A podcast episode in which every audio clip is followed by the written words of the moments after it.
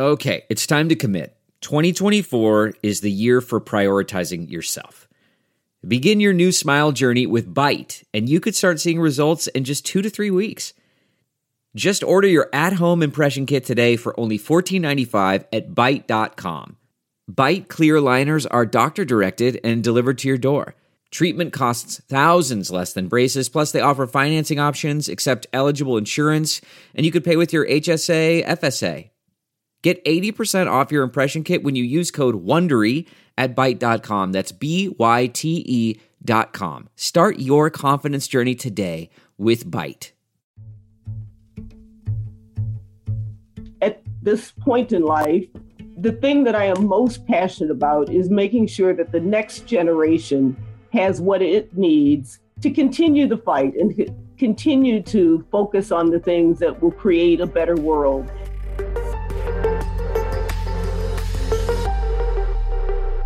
Hi, everybody. I'm Fran Spielman. My guest this week is a Chicago treasure who sadly, I have to say, is leaving us. Helene Gayle, CEO of the Chicago Community Trust. I have been an admirer of yours for a long time. It is an honor to have you here. Thank you. Honored to be here. After five years as head of the trust, an extraordinary philanthropy here in Chicago, one of the oldest and best endowed, you are capping your career by becoming president of Spelman College, the historic Black college for women in Atlanta, Georgia. How exactly did they lure you away from us? And what about that job made it so attractive to you to the point where you're leaving your adopted city behind? Well, I tell you, um, you know, every every decision I have ever made in my career has always been tough because I throw myself into my work and its people. Um, but I will say this was an incredibly tough one. Uh, one because you know I thought that uh, at this point in my life this was very likely my last job, um, and and and two, you know I um, did feel like I still had things that I would have liked gotten done. But, you know, on the other hand, um, at this point in life, the thing that I am most passionate about is making sure that the next generation has what it needs to continue the fight and continue to focus on the things that will create a better world.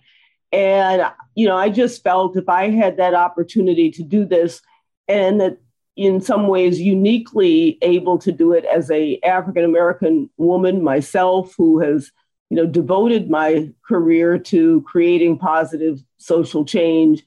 You know that um, I, I should use my talents and skills to be able to make the next big difference hopefully. So you know it was um, it, it spoke to a, a passion. It spoke to who i am as a person and in many ways, it's a continuation of the work that we started here at the Trust around closing the racial and ethnic wealth gap. Because what better way to make sure that people have what they need than to make sure that they have an education that gives them the skills uh, to have a career where they can contribute to society? During a wonderful recent interview with Brandis Friedman before the City Club, you described this transition as going from one side of the check to the other. What do you mean by that? I think it means that you're going to, you know, at the trust donations poured in, you got to dole out the money, you got to play Santa Claus, a wonderful position. In this job at Spelman, a big part of your responsibility will be fundraising, like most college and university presidents need to do. How's that going to work for you? What a change will it be? And what set of skills will you have to tap into? Yeah, um, and, and that is exactly what I meant. I, and um, and I this is the second time now that I have done this. I was at the Bill and Melinda Gates Foundation, and then went to run a nonprofit CARE um, where my one of my chief jobs was in fact to raise resources. You know, I, I, I often say that in some ways, giving money away is as hard, if not harder, than raising money. Um, giving money away means that you know you end up telling a lot of people who have incredibly important um, organizations or ideas you have to tell some of them no. Telling people no when you have resources is, I find, emotionally difficult because you, you know how much need there is in the world. On the other hand, you know, I'm basically, you know, I, in many ways, I'm an advocate. I, I talk about the things that matter to me. And fundraising is, is advocacy um, with people who also believe in your mission. You fundraise with people who have resources, who may or may not be in jobs that can realize their dreams, values, and, and mission, and you give them a vehicle for doing it. And so, you know, I accept the fact that a large part of my role and one that I'm passionate about is raising resources for the school because I want to make sure that Spelman is in a position where any young woman who is able to get admitted does not have to make a choice about whether or not she enters that school because of financial need. So um, I return to the world of fundraising, um, but I, I do that understanding the importance of what that means and what that can mean to the life of uh, a, a young girl. How many of its 2,200 or so students are on scholarship and full scholarship? And what is the cost of a Spelman education?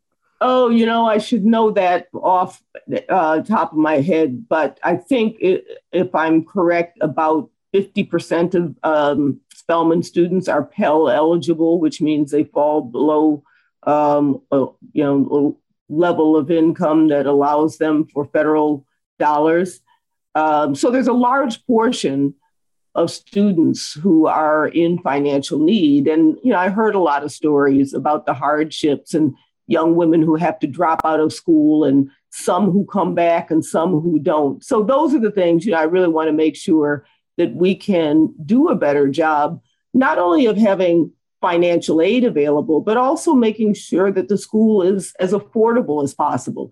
Are there other sources of revenue, for example? Uh, Spelman recently started what they're calling e Spelman. So, you know, online learning that is bringing in revenue. And I think thinking about other revenue models so that a school is not totally dependent only on, you know, tuition dollars to be able to uh, finance the operations of the school. So I want to look at both affordability as well as can we have more resources to be able to provide scholarships. Juneteenth is coming up on Monday. Earlier this week, you wrote an op ed in the Tribune advocating for reparations. You mentioned something that was brought up last week at only the second meeting of the Chicago City Council Subcommittee on Reparations, and that is guaranteed basic income. At that meeting, they talked about a program specifically targeted at African Americans in Chicago and Black men in particular who are vulnerable to either becoming victims or perpetrators of violence. Why should we do that in Chicago and what form should it take? And sorry, Fran, why should we do reparations or why should we do guaranteed income? Yeah, well, let's talk about the guaranteed income for, first. Yes, sure. You know, I think one, because all the data um, that has followed well, pilots of guaranteed income show that they work. That for families who are living uh, very financially precarious lives, that having money uh, that is guaranteed, even if it's a small, what we would consider relatively small amount, $500, makes a huge difference. And people are able to, uh, in a session we had not too long ago, talking to people who potentially could be recipients, they said, you know, if nothing else, what it does is give me a peace of mind. And it, it I know that I can pay for some basic things that I've been putting on the back burner that I don't have to make choices between whether I get my medication or whether I feed my children. And so I think it's that sense of kind of basic core security that most of us, uh, many, you know, many of us live with every day. We know that if a tire goes bad on our car, we can get a new tire. We know that if there is a catastrophic illness in our family, we've got insurance that can cover it. But it, imagine what it means if you don't have some of those basic things that we take for granted and how insecure you feel and how that then has a ripple effect on the rest of your life. So we know it works. We know that people, when given um, a, a, basic amount of money a, a, a month, that they use it wisely, that they make smart choices. There was always a myth that you give people, poor people, money and they're going to use it on, uh, you know, irresponsible things. Well, sure, somebody might splurge and do something that uh, might not make sense one time, but by and large, people use resources in ways that are smart, uh, that allow them to provide for basic needs and help them to get the next rung on that ladder that will allow them to continue towards a more stable financial future. Well, the city is already doing a $31.5 million program for 5,000 families. Are you saying we ought to do another one as Cam Howard is advocating for Black men or just Blacks in particular? You know, he talked about the fact that because some of month that the guaranteed basic income to replace it would have to be six to 800 and it would have to go on for at least two years. Are you advocating for a, another program specifically for African Americans? Oh, um, you know, this pilot is just starting.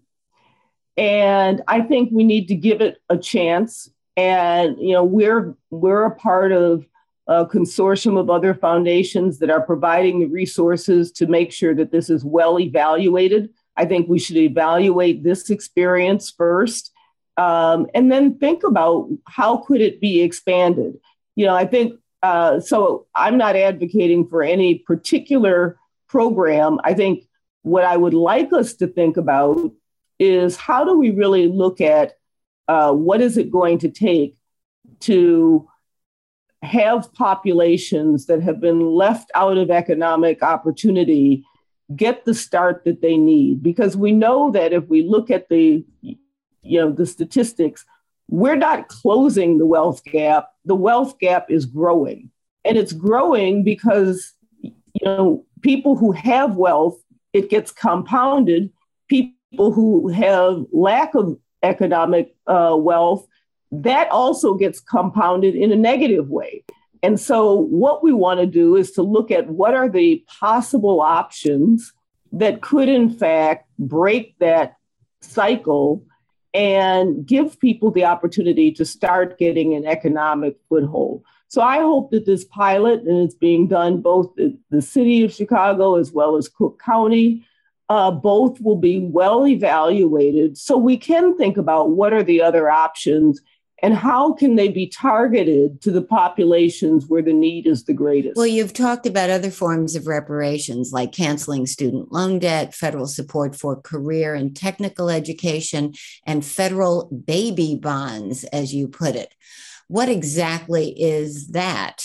Yeah, so the, so you know, and now just just to back up and say, you know, when I uh, wrote the article about uh, reparations, you know, I think the word reparations has scared people. And what I was trying to say is that, you know, what we want to do is to have programs that target those who are most financially in, unstable so that we can, in fact, break this cycle um, of the growing wealth gap. And that we don't, it doesn't need to be in the form of every person of African descent gets a check, there are many ways in which we can address the financial um, instability and be able to give people a brighter financial future. So, baby bonds is one of those ways. What baby bonds do is to start a savings account essentially for children as they're born that can continue to grow, continue to get deposits put in, and really, in some ways, mimic the intergenerational wealth that particularly white middle class has been able to create over time that oftentimes black and brown citizens have not had the opportunity to do. So can we create programs that allow for this kind of intergenerational um, transfer of resources to be able to give a cohort of, of young people a different opportunity, the ability to go to school, the ability to not go into debt, uh, so that their future, they're not starting at a deficit, they're actually starting at a similar starting point as their white counterparts. Can and should the city do baby bonds? Well, you know, I think it. I think I think it's a. Uh, these are the kinds of things that you know public policy needs to look at. Is should it be at the city level? Should it be at the state level? You know, a lot of it depends on where the resources are and what revenue can be generated to be able to pay for these programs. Obviously, um, there will need to be increased revenue. Is it at the city level? Is it at the state level? Is it at the federal level? Or is it at all of those levels? But that's the kind of thing that I think we need to have serious public policy look at what's the right way to put some of these things in place. You know, and I think they're both at the individual level, but they're also at the neighborhood level. How do we make sure that there's investment in our disinvested neighborhoods so that if you buy a home, your own, your home actually increases in value versus um, decreases in value. And you know, so I think there's a lot of ways in which we need to think about how do we put all of these tools together in a comprehensive way, because the way that we're going um, is not going to get us to be a economically equitable society. Any thought on what could be the revenue source for baby bonds? A tax on formula, or what could what could we what could we tax? Diapers? uh, well, you know, I I must say, I, um, I have not thought of all the, the options. Um, you know, a lot of the baby bond discussion has been um, at the federal level, and it has talked about you know increasing taxes, for instance, that could that could pay for it. But I think we need to think about some mix of public sector dollars. Perhaps there can be private sector dollars. Perhaps there could be taxes, luxury taxes on things that could then uh, be used for programs like baby bonds. But I think, you know, again, I think some of the best minds who are really looking at these issues can come together and, and let's look at a, a range of ways in which these things can be done. But I think the biggest thing is let's start talking about these now. Let's start talking about big programs that could actually have impact at a population level because so often we think about the individual level interventions which can make a huge difference for individuals it can give hope uh, to to communities and neighborhoods but it doesn't ultimately change systems and that's the level at which I think we need to be talking. Yeah, during your time in Chicago, you have focused heavily on bridging what you call the racial wealth disparity, which is tied in part to home ownership, also the incredible gap in life expectancy between Black and white Chicagoans. I think the average is nine years, far more in some neighborhoods. How much progress have you made on that monumental task? And what is your greatest regret as you walk away from Chicago? Well, I think, um, you know, we went into this with the full knowledge that, first of all, um, this was a long this was a long term effort. Uh, we developed a 10 year strategic plan around closing the racial and ethnic wealth gap. Um, I would imagine even in 10 years, we will not have fully realized all of the goals that we have uh, around equalizing um, wealth within the Chicago region. But hopefully, in 10 years, we'll have demonstrated what are some of the things that can make a difference, both in terms of how we use our grant dollars, but also how we look at the policies that, that can make a difference um, I imagine it, it, so. Number one, you know, this is a long-term effort. Two, you know, this is not a this is not an effort for one organization. You know, we uh, are working very closely with other philanthropic partners, with the business sector, with the uh, public sector, the government, uh, really looking at how do we use our resources in an integrated way because it's going to take all of us to be able to make a difference. And I think, you know, one of the things I, I hope we have done is to change the conversation.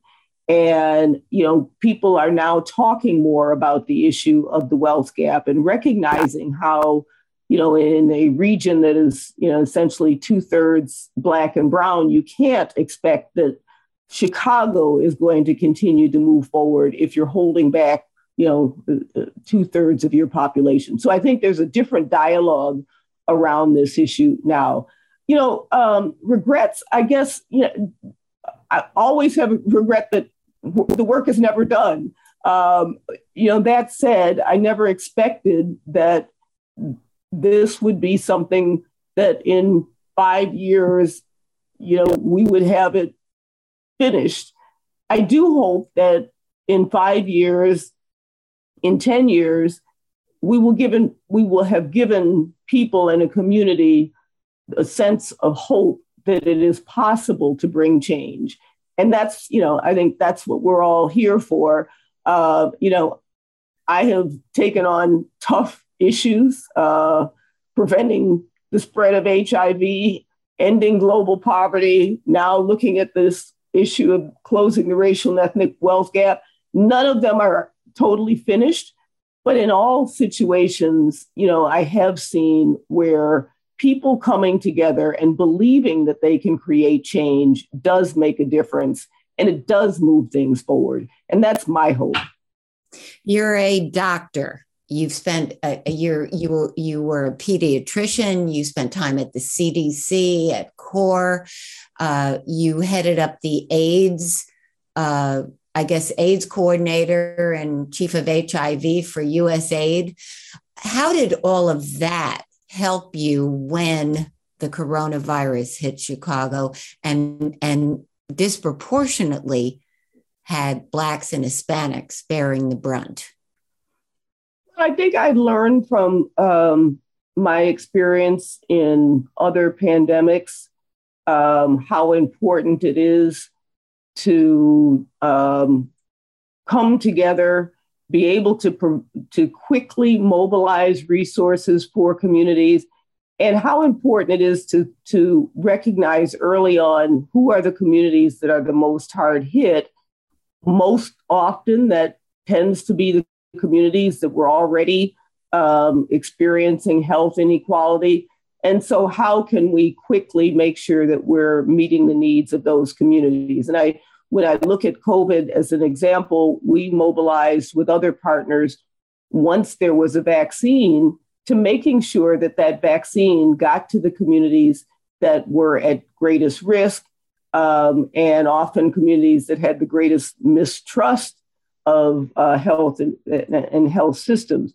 You know, it is gratifying to see that uh, as this pandemic has moved forward, in fact, the rates of vaccines and vaccination in Black and Brown populations has, in, in many places, eclipsed that of the white population. So, you know, I think what I learned uh, is, you know, if you have a plan and you have intentionality, you can make a difference, but you have to go in with your eyes open. You have to, you know, look at the data so that you know where you put the greatest focus and that you focus your greatest resources where the need is is is greatest. Did you help the city set up those rapid response teams? We were yeah, we were involved with that. That was those were actually set up by the city. We helped to provide some resources and then we worked alongside of them so that the activities that we were doing that we could that we were funding were in fact very much integrated with what the city was doing. For someone who is not originally from Chicago, you certainly have become part of this city's fabric. What has surprised you pleasantly and unpleasantly about your adopted cities and what city and what makes it hardest for you to leave? Well, I will say um, this is perhaps the warm, the most warm and welcoming city I have ever lived in. And, you know, I was so warmly welcomed and, you know, very quickly felt like this was home. This is a city that cares deeply about itself. People love their city. Uh, people come together for their city. It also has one of the most, I think, thriving um, civic communities that uh, really wants to do what's right for the city. The business community is incredibly involved, and I think a very collaborative philanthropic community. And so I, you know, I um, I felt right at home very quickly. You know, I'm a native of Buffalo. When when I say Buffalo, most people think New York. Buffalo is really more Midwestern, it, you know, than it is um, East Coast. And so, in some ways, perhaps the Buffalo girl in me felt very comfortable here in this Midwestern city. Uh, you know, what I will miss the most is just what uh, I love the most, which is the people of Chicago. Um, it is a beautiful city. I love Lake Michigan. I, you know, I love the great restaurants. I love the culture and the arts and everything else that makes this such a great city. But ultimately, it's about the people, and that's what I will, you know, miss the most. You've also said that, of course, as we know, the city is so segregated still. And much has been written and said about the exodus of the Black middle class from Chicago uh, that much of it is being fueled by crime and by the fact that Black families want what every family wants. They want a good education, they want to be safe. Those that can are leaving Chicago. What is it going to take to turn all this around? Well, you know, I think because people really do so love their city if we can make neighborhoods safe, if we can give people the opportunity to have jobs, if we have can help people um, be able to have home ownership, if we can help small business owners be able to develop and grow their businesses, if we can have neighborhoods that currently have uh, vacant lots that end up uh, attracting crime, if we can you know work on how to revitalize neighborhoods where there's uh, empty buildings, if we can make the people have what they need within their own neighborhoods, grocery stores, places for their children to play, uh, you know, all the safety and amenities that anyone wants for their family. I think if we're able to do those things, which is very much a part of what our strategy focuses on,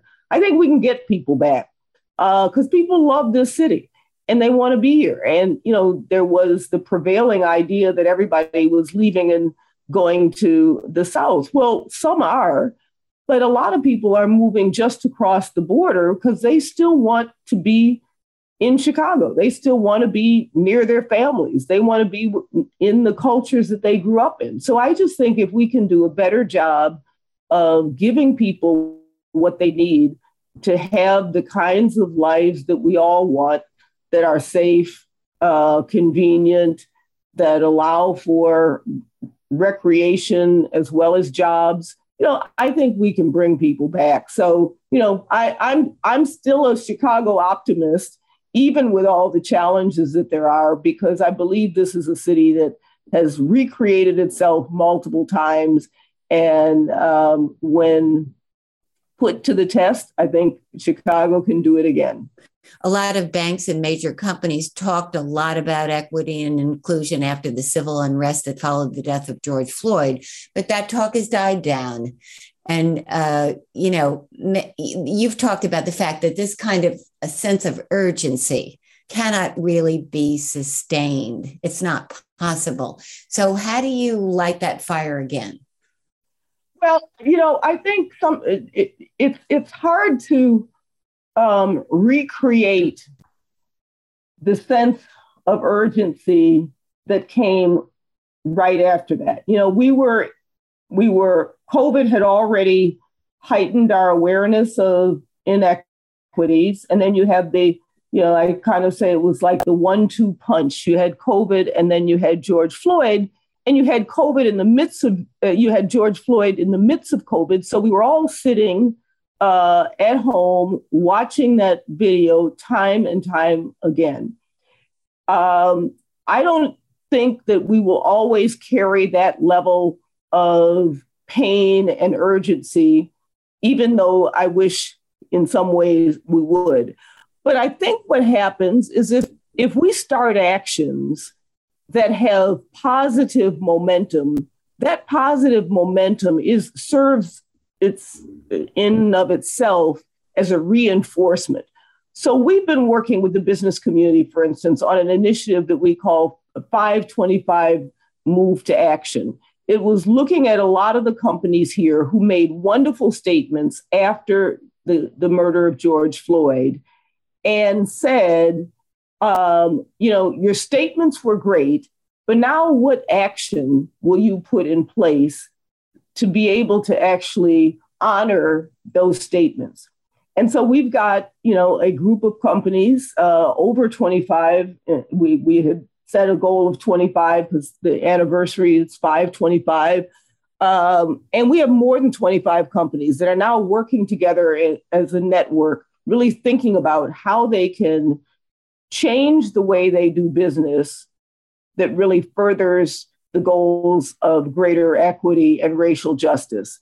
So I think that if we can have intentionality about continuing to move actions forward, those actions you know, it's as everyone says, go from a moment to a movement. I think we can sustain that action, but we've got to continue to hold ourselves accountable or the moment will pass. You've talked about the need to stay the course, don't be rigid, test and learn, figure out what works, put more resources into it for a decade or two, and stay consistent. Yes. What is, how do you want to see that philosophy be put into action here? Um, you know, just, just that. I, I do think, you know, we're in difficult times. We're facing inflation. We're, you know, we've got uh, here in this area public safety issues that are, um, you know, continuing to to grow. We've got the the wealth inequality. We, you know, there's a lot of problems. I, but I think there are also a lot of solutions. And the biggest thing is staying the course because I've lived long enough now to see us go in cycles and have different phases, and everyone comes up with different ideas.